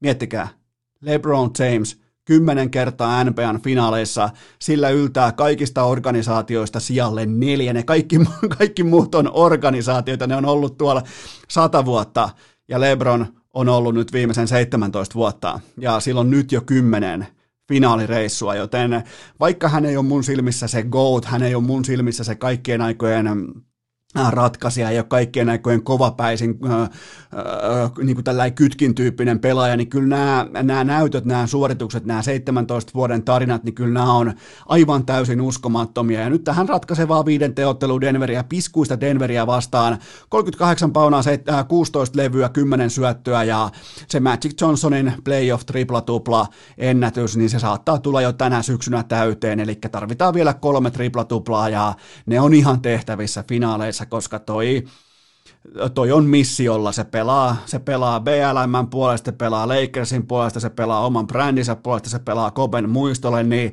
mi, mi, mi, näyttäkää mulle pelaaja idästä, joka tulee pysäyttämään LeBron Jamesin. Siis sitä pelaajaa, ei, sitä ei välttämättä vielä syntynyt, sitä kyseistä pelaajaa. Ja tämä on toi tällä, tämä Denver-sarja oli tällainen herrasmies viipeen. Mä nostan todella korkealle Denverille hattua äh, tästä koko playoff-syksystä, mutta nyt tuli seinä vastaan. Ja se oli ihan täysin luettavissa. Mä en kuulu yhtäkään siis perusteltua arviota siitä, minkä takia Denver olisi tehnyt tähän Clippersit tai Utahit tähän kyseiseen ottelusarjaan, koska meille kaikille, jotka ollaan vartti kauemmin seurattu urheilua, me kaikki tiedettiin, että miten tämä tulee käymään, ja Lakers teki vain työnsä. Mistään muusta ei ollut kyse. Seuraava kysymys. Ymmärsinkö nyt oikein, että NBAssa kuka tahansa koska tahansa saa tehdä kaiken maailman videokoosteita, jotta joku sun pelaajista saisi enemmän vapaa-heittoja? No siis totta kai saa. NBAhan on tunnettu siitä, että se on pitkän linjan tubettajien ja videoleikkaajien liiga. Eli Lebronille editoitiin jonkinnäköinen rikekooste ja seuraavassa pelissä se vietiin siis NBAn toimistolle, se vietiin NBAn johtoportaalle, se vietiin siis pureskeltavaksi, että miksei meidän Lebroni nyt saa vihellyksiä. Ja seuraavassa pelissä yllätys, yllätys vihellettiin aivan jokainen kontakti ja sarja oli ohi. Eli tuomarit meni muuten siinä määrin peräti shokkiin, että ne lopetti myös Lebronin omien puolustuspärikkeiden puhaltamisen. Se sai, tehdä, se sai siis tehdä virallisesti, sillä oli vihreä valo. Se sai tehdä aivan mitä huvitti koko sen ottelun, ottelun numero neljä. Joten tämä on NBAn tapa toimia. Siellä on ennenkin valitettu muun muassa vaikka Houston Rockets on tehnyt jonkinnäköisiä hevonpaskakoosteita ja muuta. Niin tota, ei muuta kuin NHLssäkin vaan valittamaan, että minkä takia Miro Heiskasta saadaan rikkoa vaikka keskialueella täysin vapaasti. Ei muuta kuin tubettajat laittamaan joku, kuka se olisi kova... Ähm, kuka se olisi kova tubettaja? Äh, Jaakko Parkkali ja Arttu Lindeman, tämä on nyt teidän vastuulla. Teette semmoisen koosteen, missä osoitetaan vedenpitävästi, että Miro Heiskasta rikotaan jatkuvasti keskialueella, tulee kahvaa, tulee vauhdin blokkaamista, tulee tällaista pientä tapparahenkistä virveliä, ja näistä tehdään sellainen montaasi. Taustalle voisi olla musiikki, vaikka Arttu Viskarin tässä tämä oli, niin siitä saadaan paketoitua Gary Petmanille vastaan sanomaton videotodiste siitä, että äh, Heiskasta rikotaan, ja nyt sitten otteluissa numero 6 ja 7 Miro latoo pöytään yhteistehot 3 plus 5, joten Parkkali, Lindeman, tämä on teidän vastuulla. Seuraava kysymys. Kumpi olisi Lakersille vaikeampi vastus finaaleihin, Boston vai Miami? Mä näen, että Boston pystyy parhana päivänään voittamaan tuommoisen kaksi tai kolme ottelua, mutta ei pokaalia. Mä, mä, en siis, mä en anna edes tyrmääjän chanssiä, en Bostonille, enkä Miamille, enkä halua siis mitenkään aliarvostaa tai hylätä tai yliolkaisesti suhtautua näihin hienosti valmennettuihin joukkueisiin, mutta kun vastustajalla on, mä annan teille NBAsta hyvän helpon nyrkkisäännön, kun vastustajalla on ottelusarjan kaksi parasta pelaajaa itsellään, se ottelusarja on yhtä kuin ratkennut Sä voit juoksuttaa sinne minkä tahansa aluepuolustuksen tai screenin vaihdon tai hetsaamisen tai ihan mitä tahansa nykypäivän trendisanoja, mutta jos siellä on, toinen on äh, Goat puheessa ja toinen on tällä hetkellä kenties koko NBAn paras all-around isomies, niin siinä ei ole mitään tehtävissä. Se, se tulee olemaan siellä voi olla tasaisia hetkiä, siellä voi olla tasaista koripalloa, mutta kun sulla on ne kaksi parasta, joista toinen on vielä vittu LeBron James nykymissiolla, nykykunnossa, hyvin levänneenä, neljän kuukauden tauko ennen kuplaa siirtymistä, joten tota, ja poikakin vetää pilveä eikä tunnu missään, niin, niin en, en mä, näe, mä näen Boston, että se pystyy voittaa kaksi tai maksimissaan kolme ottelua ja sen jälkeen Lakers juhlii, juhlii mestaruutta seur- e- eka kertaa muuten kymmenen vuoteen. Se on Lakersille aikamoinen, jollekin muulle Clevelandin urheilulle tai jollekin muulle tota, se voisi olla niin kuin ihan itsestään, se voisi olla juhlan paikka, jos on vain kymmenen vuoden kuivakausi, mutta Lakersille toi on pitkä kuivakausi. Seuraava kysymys. Mitä odotat Heatin ja Celticsin kutosottelulta? Tämä pelataan siis ensi yönä, eli tämä on verrattain melko ajankohtainen kysymys, mutta Mun mielestä vitospelissä me nähtiin ensimmäistä kertaa tässä ottelusarjassa, eli idän finaalissa nähtiin ekaa kertaa täysin kuolevainen Miami Heat, kun kuolevaisuus tarkoittaa koripallossa mun silmissä sitä, että silloin kun sulle tulee vaikka kärkimiehille, vaikka Jimmy Butlerille tai Adebayolle tai muutamalle muulle, ihan kenelle tahansa tulee ihan orastava off night, off day, tulee vähän sellainen ohipelin tuoksuinen suoritus, niin sit kun sieltä ei löydykään sitä Tyler Heroita, joka painaa sen 37 paunaa tauluun, sit kun sieltä ei löydykään sitä Duncan Robinsonia tai joku yksikätinen slovenialainen tulee pelastamaan sut jollain fadeaway he, heitolla, mitä se on viimeksi heittänyt Helsingissä koripallon EM-kisoissa. Joten tota, Mä näin siis varsin kuole- kuolevaisen Miami Heatin ja jos tässä lähdetään pelaamaan keskiverto iltoja, Eli molemmat tuo sen perustason suorituksen pöytään ilman tason nostoja ja tason laskuja, niin Boston, Boston Celtics myös menee finaaleihin. Ja se on edelleen mun pikki tähän ottelusarjaan, että Boston menee finaaleihin ja mä aion pysyä siinä kannassa. Ja, ja mä haluan nähdä, eikä tämä ole mitään Miamin vähättelyä, mutta mä haluan nähdä vielä sen, että Miami pystyisi kaivamaan nyt sitten tappopeliin kutosmatsi, että se pystyisi kaivaa jotain uutta tonne parketille, koska Tuli nimittäin sellainen fiilis tuossa vitospelin toisella puoliajalla, että Brad Stevensillä oli jo etukäteen annettu, vähän niin kuin Luis Suores oli pöllinyt etukäteen Italian kielikokeen testit ja vastaukset itselleen, niin vähän samanlainen fiilis, että Brad Stevensillä olisi ollut jo vastaus kaikkiin äh, Erik Spolstran kysymyksiin. etukäteen, joten tota, nyt on taas Miamin mestarikoutsilla chanssi keittää kärmekeittoa ja tämä on hyvä ottelusarja, mä tykkään tästä ja mä muutenkin tykkään, että pelataan joukkuekoripalloa, josta nimenomaan puuttuu aina toisinaan myös ne supermegatähdet. Seuraava kysymys.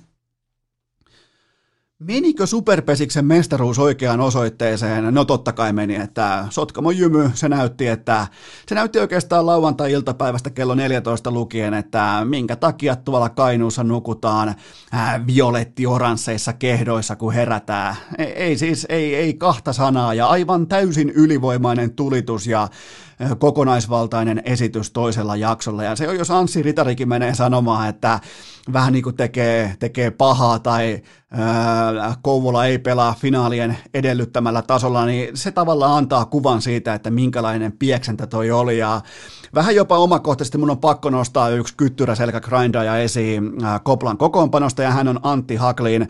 Pelaa siis siellä takakentällä siellä kopparin roolissa sitä, jos katsotaan TV-kamerasta nyt eteenpäin, niin pelaa vasenta puolta, eli on toisin sanoen ilmeisesti pesäpallotermein oikea koppari, niin mulla teki pahaa. Siis, ja minkä takia? Mä haluan myös niinku haastaa Sotkamon jymyn pahoja poikia, koska miksi piti kiusata Anttia tolla tavalla, koska kaikki tietää, että hänen puolellaan on se aita, hänen puolellaan on se nurmikko ylämäki, hänen puolellaan on se vesi siellä uhkaamassa, niin minkä takia piti juoksuttaa Anttia tolla tavalla, koska kaikki tietää, että ollaan vähän niin kuin kulmikkaasti liikkuva iso poika, niin se ei ole tehty sitä varten, että se äh, suorittaa jonkun saatananmoisen esteradan kerran viidessä minuutissa, että se juoksee jonkun sotilas äh, merijalkaväen radan pujahtaa sieltä aidan ali, koska Haklin ei ole pujahtaja.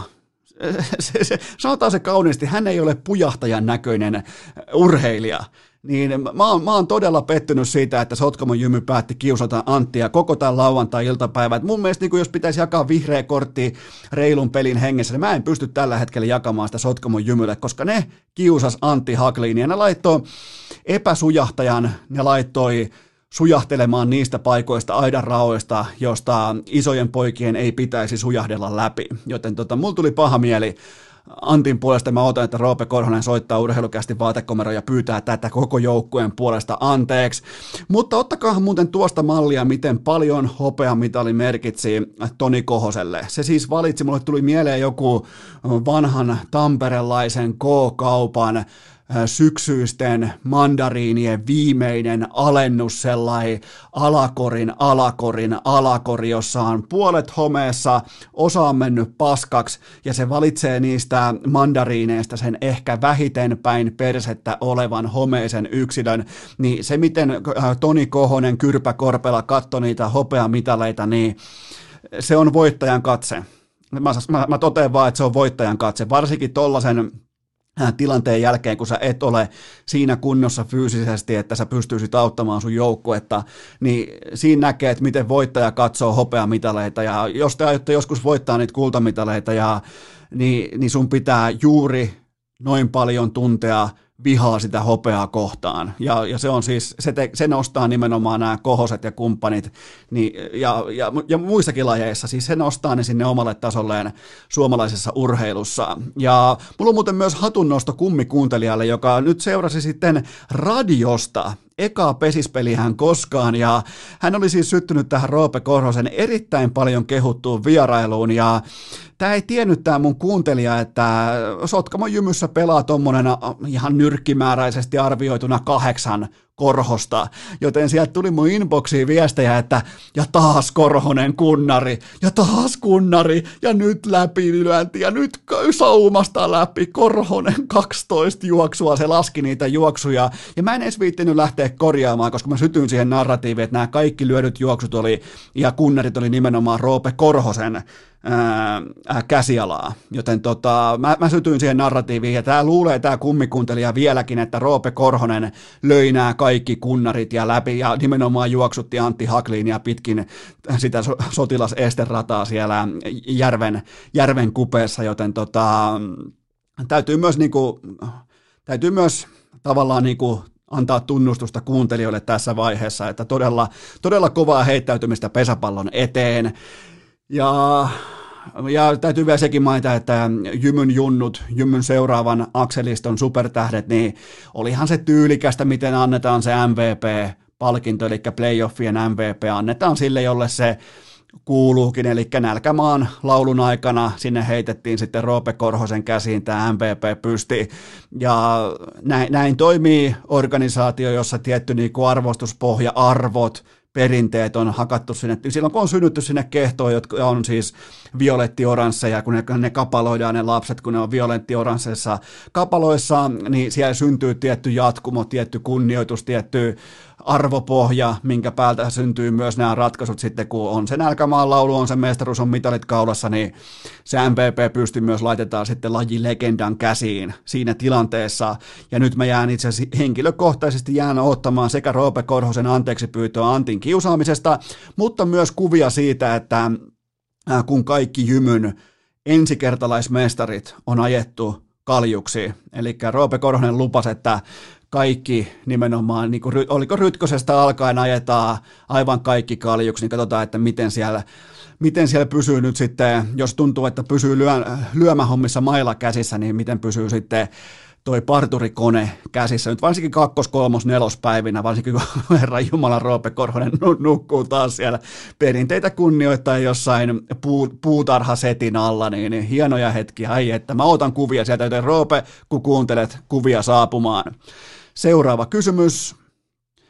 Millä tuntemuksin otit vastaan Conor McGregorin ja Manny Pacquiaon otteluuutiset? No mun ensimmäinen reaktio oli, että juurihan tässä saatiin tavallaan tomutettua pois tämä 2017 Las Vegasin ää, erittäin päälle liimattu, toki siis äärimmäisen suosittu, ehkä vähän teatraalinen nyrkkeilytapahtuma Floyd Mayweatheria vastaan. Olin paikan päällä, ei mitään, siis ihan se oli muuten sellainen hetki silloin siellä Vegasissa, että äh, kun siellä näki vaikka NBA-pelaajia tai NFL-pelaajia tai niin kuin keskimäärin urheilun ja, ja Amerikan supertähtiä, niin, niin niillä kaikilla oli sellainen jännittävä tuli persenällä, että kuka vähän niin kuin pääsisi kaverikuvaa Conor McGregorin kanssa. Että Conor McGregorin aura siinä viikonloppuna ja siinä otteluviikkona silloin Las Vegasissa, niin, niin mä en ole välttämättä koskaan nähnyt mitään vastaavaa, että kuinka va- paljon, jotkut varmaan, jotka on joskus ollut vaikka Pekingin olympialaisista tai jossain Riossa, että varmaan voisin kuvitella, että jollain Usain Boltilla on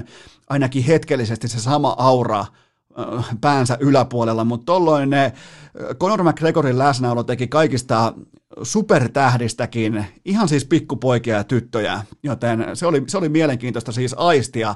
Mulla ei ollut mitään asiaa siis sinne niinku samoihin karsinoihin, mutta kun pääsi vaikka 20 metrin takaa tai 30 metrin takaa pällistelemään tilannetta, niin se oli jotenkin puhuttelevaa kaiken kaikkiaan, mutta onhan toi on ajatus, pohja-ajatus on ihan kaunis, jos sen pakkaa nyt vakuumi, että leijonan osa tästä ottelutuloista koska tämä tulee olemaan kuuma tiketti, niin ne menee koronataisteluun Filippiineillä, mutta täytyy kuitenkin muistaa, että tämä on myös ihan putipuhdasta politiikkaa, koska senaattori Pacquiao, eli Pacman, se käyttää erittäin voimakkaasti tätä myös sitten vaalivipunaan. Se, se on muutenkin jo ihan äärimmäisen suosittu tuossa maassa. Niin nyt sitten vielä käytetään tällaista McGregor-ottelua poliittisena, mutta niin kuin me urheilukästissä hyvin tiedetään, niin koskaan ei pidä sotkea politiikkaa ja urheilua, joten eiköhän tässä ole kyse vain huippurheilusta, kun just nyt sattumalta just tällä hetkellä kaksi äärimmäisen rikasta ihmistä haluaa ottaa yhteen. Ja McGregorissa on kyllä se jännä puoli, että se on siis, se myy. Se, se, sä voit olla ottelijasta, nyrkkeilijästä, vapaaottelijasta, ihmisestä, mitä mieltä tahansa, mutta se jumalauta se jätkä myy. Sillä on se jokin. En, en tiedä mikä se on, mutta se, se tulee myymään. Tämä tulee olemaan todella, todella suosittu PPV-eventti. Ja jos Pakiao, sen verran on pakko myös ennustaa itse urheilua, että jos Pakiao on edes siedettävän lähellä kohtalaista tasoa, niin itse ottelusta tulee sellainen puolinolo McGregorin kannalta. Vähän tällainen samanhenkinen kuin Mayweather-matsista, koska ne on oikeasti aika helvetin hyviä tuossa nyrkkeilyssä, noi legendat. Seuraava kysymys. Oliko UFC 253 pääottelu Israel Adesanjalle juuri niin helppo kuin se näyttikin olevan? Mulle tuli katsoessa sekä paha että typerä olo. Mulle tuli vähän niin kuin mä olisin ollut Antti Hakli ja juossut vielä kahdeksannen kerran sieltä aidan ali. M- m- mulle tuli typer, siis se on, se on puhutteleva fiilis, kun tulee typerä olo, että minkä takia mä olin näkevinään Paulo Kostassa mitään muuta kuin fraudia. Mulla oli siis, mulla oli itsekriittinen hetki tämän ottelun jälkeen, koska Adesania otti tältä Kostalta ensin vasemman jalan pois pelistä, siis toisto kerrallaan, ja sen jälkeen teki tarvittavat työt yläkertaan, ja Paulo Kosta osoittautui sitten, ja mä olin tässä ihan absoluuttisen väärässä, se osoittautui samassa pesuohjelmassa sekä fraudiksi että lasileuvaksi, joka näköjään pysty tyrmääntymään sivuosumasta, poskiosumasta. Ethän se lyö pesiksessäkään kunnaria poskiosumalla. Joten tota, mä totean nyt tässä kohdassa, että Paulo Kostalla on virallisesti oravan luonne. Ja tämä turvonnut Ricky Martin vertaus, jonka Adesania oli hänelle lempinimeksi, lempinimeksi lanserannut, niin se oli ehkä ainoa positiivinen seikka koko Kostan illassa, koska siinä oli sentään huumoria, siinä oli sentään hauskuutta, siinä oli sentään todenmukaisuutta, kun tullaan sieltä täysin pumpattuna kuin joku saatanan, ihan kuin olisit menossa johonkin lahtelaisiin podauskilpailuihin, se aikuinen mies, sellaiset stringit jalassa lavalle näyttämään rasvattua persettä, niin Kosta näytti just täsmälleen samalta, kun se tuli sinne häkkiin, ja mä ajattelin, että mulle tuli jotenkin sellainen vähän niin kuin pelottava fiilis, että ei jumalauta, että mitä jos tämä onkin ihan täys fraud. Ja sehän oli siis ihan totaalinen huijaus, siis ihan niin kuin vapaaottelun ikioma vinkapita oli kyseessä Paulo Kosta ja, ja tota, vielä kaiken siis oravan luonne ja lasileuka joten. Ja siihen muuten loppui myös Adesan, Adesanjalta potentiaaliset vastustajat. Nyt on laji on pelattu läpi. Se on 20-0, ei tekosyitä, ei siis mitään merkitystä yleisömäärällä, huumalla, alkuesittelyllä, alkutansseilla, etäisyyksillä, keksikää mitä tahansa, niin mä olin täysin väärässä. Mä kuvittelin, että hän olisi ollut samalla jatkumolla Romero-matsin tiimoilta, mutta ei. Siis niin dominoiva näytös, siis sellainen klinikka, että oikein pahaa teki. Mä sanoin jo, että mä, vähän sama fiilis kuin Antti Haklinilla, kun juoksee 15 kerran sieltä aidan ali, niin, niin mulla oli sama fiilis tämän ottelun kanssa ja, ja tulihan oltua oikein komeasti altavastajan tiimoilta väärässä ja mestari on mestari, mestari on tämän kautta, tämän jälkeen viimeistään, jos ei muka sitä ennen ollut, niin mestari on nyt yksi nyt jo yksi kaikkien aikojen parhaista tuossa lajissa. Siis herra Jumala, mikä klinikka. Kosta ei saanut hipaus, se ei saanut hippaakaan. Se oli siis, se oli hakattavan säkin roolissa. Todella julma kohtalo löytää itsensä tuommoisesta paikasta, jossa sä kuvittelet olevas maailman huipulla ja sä pystyt myymään sen narratiivin et ainoastaan muille, mutta myös itsellesi. Ja se, että miten sä tajuat oman vaatimattomuutesi silloin, kun, eka, silloin kun vastaa tulee ehdoton lajin kärkisonni, kärkihuippu. Ihan siis puhutteleva hetki kaikilta osin ja, ja tota, en, en, en, en, en ole, jos et pitänyt mua minään vapaaottelutiimolta ennen tätä, niin nyt mä otan, niin mä otan itseltäni nyt yhden sulan pois haetusta, koska mä oon ollut vähän liikaa oikeassa viime vuosien aikana liittyen vapaaotteluun, lähinnä suomalaisottelijoihin, joten tota, mä otan nyt yhden sulan pois mun hatusta, koska Adesania ei ainoastaan nöyryyttänyt Kostaa, vaan se nöyryytti myös mua. Seuraava kysymys. Uh, oliko Eno Eskolla Jan Blankovicin nimi yön liuskalla? Oli joo, ja jotenkin tässä tapauksessa vahvan suorituksen tunne kasvoi iltaa myöten ja kerroin oli muuten Blankovitsilla aika komea 3,45. Mun, mun fetissi ylipäätään kamppailuurheilussa, nyrkkeilyssä ja vapauttelussa on se, että mä haluan tällaisia härkämäisiä etenijöitä. Mä haluan tällaisia, kello vähän sitä kyttyräniskaa siellä, aika jämäkkä kokonaispaketti, yläkroppa, kaikki. Ja ihan sieltä alkaa jostain Mike Tysonista. Mä tykkään tällaista, ketkä liikkuu eteenpäin, lyö armottaa. Ja kyllähän niinku Dominic Reyesin rooli oli olla pelkästään luokkaretkellä, ja tämä luokkaretki oli vielä kohdistettu räsynukketehtaalle, ja sen jälkeen vielä opettaja Blankovic otti vielä vittuilakseen pantiksi äh, Reijesin nenän, joten ihan siis järkyttävä ylimarssi ja ylikävely, ja todella dynaaminen voitto, ja mm, eikä nämä niinku Pääottelut ei mun mielestä missään nimessä pettänyt, koska parhaat voitti, mutta illan nimi, viihdyttävin nimi oli kuitenkin Mikki Hiirisarjan äh, Brandon Royal. Se, se tuli laitettua oikein itsellekin ylös, koska oli vähän ehkä tuntematon nimi ennen tätä iltaa, mutta Brandon Royal, eli voisiko sanoa jopa Roy, Roy Wall, ehkä Roy Wall, joo, Brandon Roy Wall, niin, niin sieltä löytyykö sellaista niin sirkustemppua ja takaperin volttia ja etuperin kuperkeikkaa ja muuta ja otti vielä suoraan lennosta vielä kiljotiininkin kiinni, niin, niin täytyy laittaa nimi muistiin. Seuraava kysymys. Amir Khani vastaan Barbosa, jos toteutuu, niin miten käy? No, Edson Barbosa kolmen matsin tappiotuubissa, voittanut viimeksi vuoden 2018 puolella, ja toki vastas on sitten Keitsiä, Habibia, Fergusonia vuosien mittaan, ja Toinen on siis, eli Barbosa on otellut maailman kärkeä vastaan. Ja hävinnyt, toinen taas on otellut vaikka polttareiden sulhasia vastaan ja voittanut, joten hyvin mielenkiintoinen tilanne, mutta asetelma on klassista UFCtä, eli toisen ura lähtee tuhkaukseen ja toisen ura lähtee uuteen liitoon. Mä tykkään panoksista, mutta mä lyön nyt jo ennusteen pöytään, jos tämä ottelu toteutuu. Makvanin otteluviikko on täynnä sellaista ylimielistä laiskanpulskea feikki uhoa, ja sitten matsin jälkeen keksitään jälleen kerran tekosyitä sieltä loputtomasta aapisesta, ihan sieltä niin kuin syvältä aapisen ytimestä tuodaan ne tarvittavat selitykset tälle tälle tappiolle, koska eihän, eihän Makvanilla tule riittämään Barbosaa vastaan. Seuraava kysymys.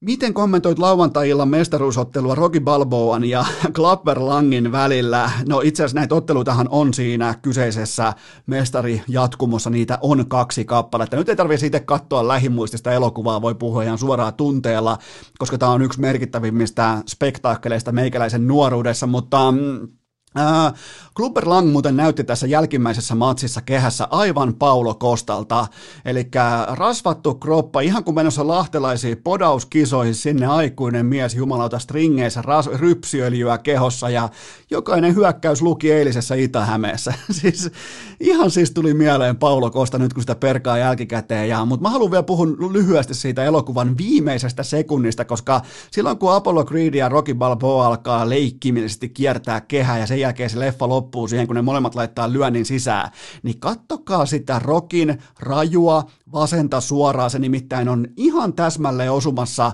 Apollon, se on nimittäin tyrmäyslyönti, se on osumassa Apollon ää, leukaan, se on tulossa nimenomaan täältä täydellisestä tyrmäyskulmasta leuan sivustaan, niin ottaako jopa Apollo tuossa viimeisellä sekunnilla, just kun kamerat suljetaan, ottaako CTEn ja menee aivotärähdys potilaana Ivan Drakoa vastaan ja kuolee, joten onko Rocky Balboa, joka on maalattu näiden elokuvien sankariksi, onko Rocky Balboa jopa syyllinen Apollo Creedin kuolemaan? Miettikää, ei heittänyt pyyhettä ajoissa, antaa sen tyrmäyslyönnin, tulee CT, jatkuu siihen nelososioon, tulee Ivan Draco, mä en väitä mitään, mä vaan kysyn kysymyksiä. Seuraava kysymys. Kups voiton päässä eurooppa paikasta. Minkä arvon annat tälle suoritukselle? Mä annan todella korkean arvon, koska viime viikon ottelussa Suduvaa vastaan me nähtiin todella kliininen esitys ja mun piti katsoa sitä matsia vähän niin kuin puolivaloilla tai kotiaskareiden ohessa, mutta mä jumiduin katsoa koko pelin ja Kups oli ja pitääkin olla, siis pitääkin olla, kun sä oot ennakkosuosikki kotikenttä, vaikka ei ole katsomme, ainakin oli siellä aidan takana hienosti, mutta pitää olla just noin tyly, noin kylmäkatseinen, noin kylmäkiskoinen. Me nähtiin siis, aika monesti kuullaan Eurofutis Suomi-joukkue, me kuullaan housuun paskomisesta, nyt nähtiin sen vastakohta. Nähtiin siis aivan putipuhtaat pöksyt ja nähtiin todella kollektiivinen laadukas ää, kupsin suoritus. Ja nyt tulee toki vastaan sitten ihan eri por... Nyt ei tule mitään suduvoita sitten vastaan. Et nyt tulee ihan oikea Euroopan tason huippujoukkue ja vieläpä vierais, eli CFR Klui se on muuten jännä nimi sanoa. Mä en, on yksi suosikki vedonlyöntijoukkueesta, tekee nimittäin aika yllättävän hyviä obereita eurokentillä, mutta Romanilla, jos porukka on kuitenkin tuohon nyt sitten 90 prosentin suosikki menemään jatko, vähintään 90 prosentin suosikki menemään jatkoon, joten tota, mutta kaikkien pitää muistaa se, että ketä tällä ei paras yhdestä tyyppinen ottelumalli suosii nyt varsinkin korona-aikana, no se on tietenkin altavastaaja, se on se tyrmääjä, se on se yllättäjä, joten Annetaan chanssi, annetaan tyrmäjän sauma kupsille ja erityismaininta lähtee vielä ruudun kupselostajille, nimittäin rohkeaa ja häpeämätöntä paikallismurretta Savosta ja ihan siis häikäilemätöntä kotiinpäin vetämistä ää, ruudun selostamossa ja mulla ei ole mitään ongelmaa sen kanssa. Ja itse Klui-ottelun osalta mä toivon jo etukäteen, että se itse lopputulos tai ää, tienattu tai menetetty rahasumma, niin se ei ohjaa liikaa sitä keskustelua, koska tämä suoritus Kupsilta on jo ihan massiivisen luokan hauviksen näyttö. Seuraava kysymys. West Bromwich 3-0 ekaan puoleen tuntiin Chelseatä vastaan. Mikä neuvoksi sinisille? Tämä, tuli, vielä, tämä kysymys tuli täsmälleen keskellä ottelua puoliajalla. Mä suosittelen Chelsealle enemmän hankintoja, siis nyt ei mitään muuta kuin siellä vaikka Messi, se maksaa 700 miljoonaa. Nämä on kaikki nämä Wernerit ja Havertzit, nämä on näköjään ihan poikia vielä. Messi 700 miljoonaa, Mbappe 400 miljoonaa, niin jo alkaa pallo löytää verkon perukoille. Mutta mun mielestä siis Chelsea selvästi kipuilee sitä tosiasiaa, että tämä on arsenaalin vuosi, se on todettu, se on todistettu, ja Lontoon häviäjä, joo kyllä vaan, häviä jättää kaupungin. Eli Chelsea on valmis jo putoamaan valioliikasta, koska ne ei pysty käsittelemään arsenaalin vastaan sanomatonta dominanssia, jossa mikään ei voi mennä enää pieleen. Chelsea kuitenkin pääsi orastain ainakin tästä ajatuksesta eroon toisella puolella nousi 3-3 tasapeli jossain ajassa. Tuli muuten aika komeita 90 maaleja tuossa lauantai valioliikakierroksella, mutta eihän toitu riittää yhtään mihinkään. Seuraava kysymys. Dortmund hävisi Augsburgille lauantaina, onko Bundesliigan mestaruustaisto ohi? Dortmundhan siis haastoi rohkeasti ja erittäin piskuisesti tämän hetken Bundesliiga hallitsija eli Augsburgia, joten eipä nyt lähetä kuitenkaan laukalle. Ei vaan piskuisella, ei vaan niinku tiukalla tehdasalueen altavastaajalla ei vaan työläisporukalla riittänyt Auspurin tähtiloistoa vastaan, eli isännät voitti 2-0 ja mun mielestä mestaruustaisto on turha lähteä sen kummosemmin edes perkaamaan, koska Bayern on häkellyttävän ylivoimainen tämän kauden koko mitassa. Te tuutte näkemään semmoista dominointia Bundesliigassa, että se vetää jopa vähän niin kuin Siinä tulee taas tällainen Antti Hakliin fiilis, kun juoksee 24. kerran sieltä aidan ali, niin tulee ihan samanlainen fiilis. Ja, ja tota, mutta se, missä mä puhuin teille Bayernista jo tuossa viikko puolitoista sitten, että te näitte nyt Supercupin finaalissa sen, että minkä takia mä lyön näitä vastustajien isoja spreidejä Sevilla äh, plus puolitoista maalia himaan. Siis ton takia mä lyön, koska jossain vaiheessa on pakko myös ottaa väliiltoja, vaikka on parempi joukkue, niin ei näe kuitenkaan nämä ammattiporukat, niin ei näe nyt mitään kolmen tai kolmen ja puolen tai kahden ja puolen maalin altavastajia koko ajan voi olla Bayernin mankelissa, ei edes siinä mankelissa. Seuraava kysymys. Pelaatko valioliiga fantasyä, liigapörssiä tai hoki GM ja saisiko niistä joskus oman osionsa tänne? Öö, en pelaa, koska en asu enää äitini luona seura, miettikää nyt jumalauta, mulla olisi täällä joku fantasynurkkaus, tää tuottaja Kopen kanssa painettaisi. Tällä viikolla mä heitän tulee Mikke Max Osteenin ja mä penkitän Helsingin Paadelkeskuksen ja Antti Haklin. Niin miettikää nyt mitä hevon paskaa se olisi, ei todellakaan ei jatkoa. Seuraava kysymys.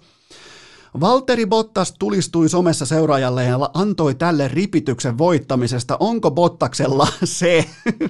Nyt on muuten hyvin käytetty. Eli kysymys kuuluu, että onko Bottaksella se?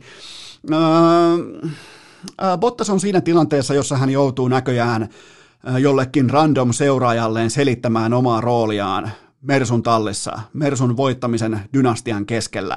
Ja se ei ole hyvä positio, se ei ole kannattava positio, se ei ole merkki siitä, koska Bottas ei nimittäin huuda sinne metsään takaisin. Se on sellainen ihminen, mä yllätyin itse asiassa. On, sen takia tämä on note, jos joku, äh, Kevin Durant tai joku muut kumppanit kommentoi somessa vastapallo jotain asiaa, niin se on ihan eri asia, mutta, mutta tota Bottas, tämä on merkki jostain. Ja Mietin muuten myös pitkään sitä, että kuka suomalaisurheilijoista tekee ensimmäisenä tämän TikTokkaajien kengänheittovideon, eli vaatteet vaihtuu välissä, kun kenkä löytää jalkaan, niin totta kai se oli Valtteri Bottas. Seuraava kysymys. Äh, Niko Salolta otettu kapteenin nauha pois. Mitkä toimenpiteet ovat nyt tarpeen? Äh, mä ymmärrän kaikki huolestuneet viestit, eli Klassikilla oli vieraspeli Turussa, ja sieltä tuli mittava määrä huolestuneita viestejä, että missä on Niko Salon C-kirje. Mä kysyin asiaa itse Salolta, mutta hänen vastauksensa oli aivan liian luonnollinen ja ymmärrettävä urheilukästin pirtaan, joten mä keksin itse paremman. Eli syynä on se, että Marin linja lentokentällä, se on pettämässä ja Classic naamioi Salon ihan täydelliseksi rivipelaajaksi, jotta sveitsiläisen maskotin sabotaasi ei kohdistu maajoukkueen ykkössentteriin. Eli ihan tuttuun tapaan Sami Juhansson muuten kahteen peliin 10 tehopaunaa ja Niko Salo ilman C-kirjainta tässä rinnalla 0 plus 0. Eli peittelyoperaatio Tampereen suunnalla se toimii erittäin hyvin. Seuraava kysymys, mitäs vittua, tämä on tiukkaa kamaa. Pidätkö tankotanssia oikeana urheiluna? No nyt jos pitää tälle ihan lennosta ampua, niin pidän ehdottoman kovana, siis äärimmäisen kovana huippuurheiluna. En voi käsittää, miten ne pysyy siinä tangossa. Seuraava kysymys ja näköjään myös viimeinen kysymys. Aha, katos vaan, nyt tulee ihan lajikrossausta. Näetkö, että Sassa Barkovissa olisi tulevaa podcast-isännän potentiaalia, sillä hän suorastaan dominoi pitkin viikonloppua golfturnauksen somepostauksissa? No mä katsoin näitä, missä Sassa vaikka esittelee JVGn pojat Ville Gallen ja äh, coachin, ja mä näin muutaman muun semmoisen postauksen, missä Sassa oli vähän niin kuin puhemiehen roolissa, ja sanotaanko nyt näin, että mulla on luotto edelleen sen puolesta, että mulla on myös töitä tiistai-iltana, kun urheilukästä jatkuu. Eli tota, mä, mä, mä, en, mä, en, mä en vielä toistaiseksi, mä en juokse karkuun sitä totuutta, että Sassa Barkovi ottaa myös tämän skenen. Se on siis yhtä todennäköistä, kuin mä olisin Florida Panthersin ykkösentteri ensi kaudella, koska, ja siinä on oma siis, mä, mä, mä rakastan Sassan sisäänjuontoja, kun siinä on sellainen tietty jännitys, siinä on sellainen tietty epämukavuusalueella oleminen, ja sitten kuitenkin niin kuin juntataan se itse asia läpi jossain Nokon mainoksessa tai jossain JVGn saapumisessa, ja niin kuin kuitenkin ollaan hienon asian puolesta ja tärkeän keräyskohteen puolesta, niin Sassa Barkovi on, niitä on vaan yksi ja se on todella, todella auten. Se on, niinku, se on aina autoa, a, aitoa, siinä ei ole mitään esittämistä, se on aina ryhdissä ja mä, mä tykkään Sassasta. Mä, mä, jos Sassa tekisi podcastin tai tulisi joskus vaikka urheilukästiin vieraaksi, niin, niin tota, voi tulla koska tahansa nimittäin. Se olisi mielenkiintoista, jos varsinkin mulle osuu pöljäpäivä eli puheripulipäivä ja Sassalle osuisi vielä niin kuin Sassankin mittareilla vähän sellainen hiljaisempi päivä, niin se, se, muodostaisi semmoisen Antti Haklin tyyppisen tilanteen, missä me joutuisi juoksemaan 38 kerran sieltä aidan alta hakemaan sen pallon vielä kerran, mutta tota, nyt tehdään kuitenkin sellainen juttu Sassastakin huolimatta, että tiistai-iltana jatkuu.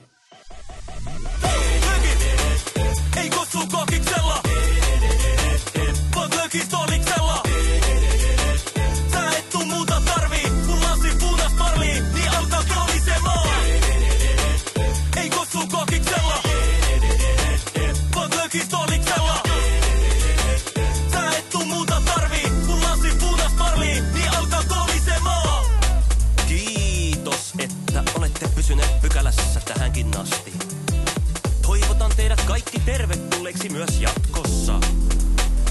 Muistakaa nauttia elämästä arjen vastoinkäymisistä huolimatta. Allekirjoittanut kiittää ja kuittaa. Peliä. Oliko tämä jo tässä?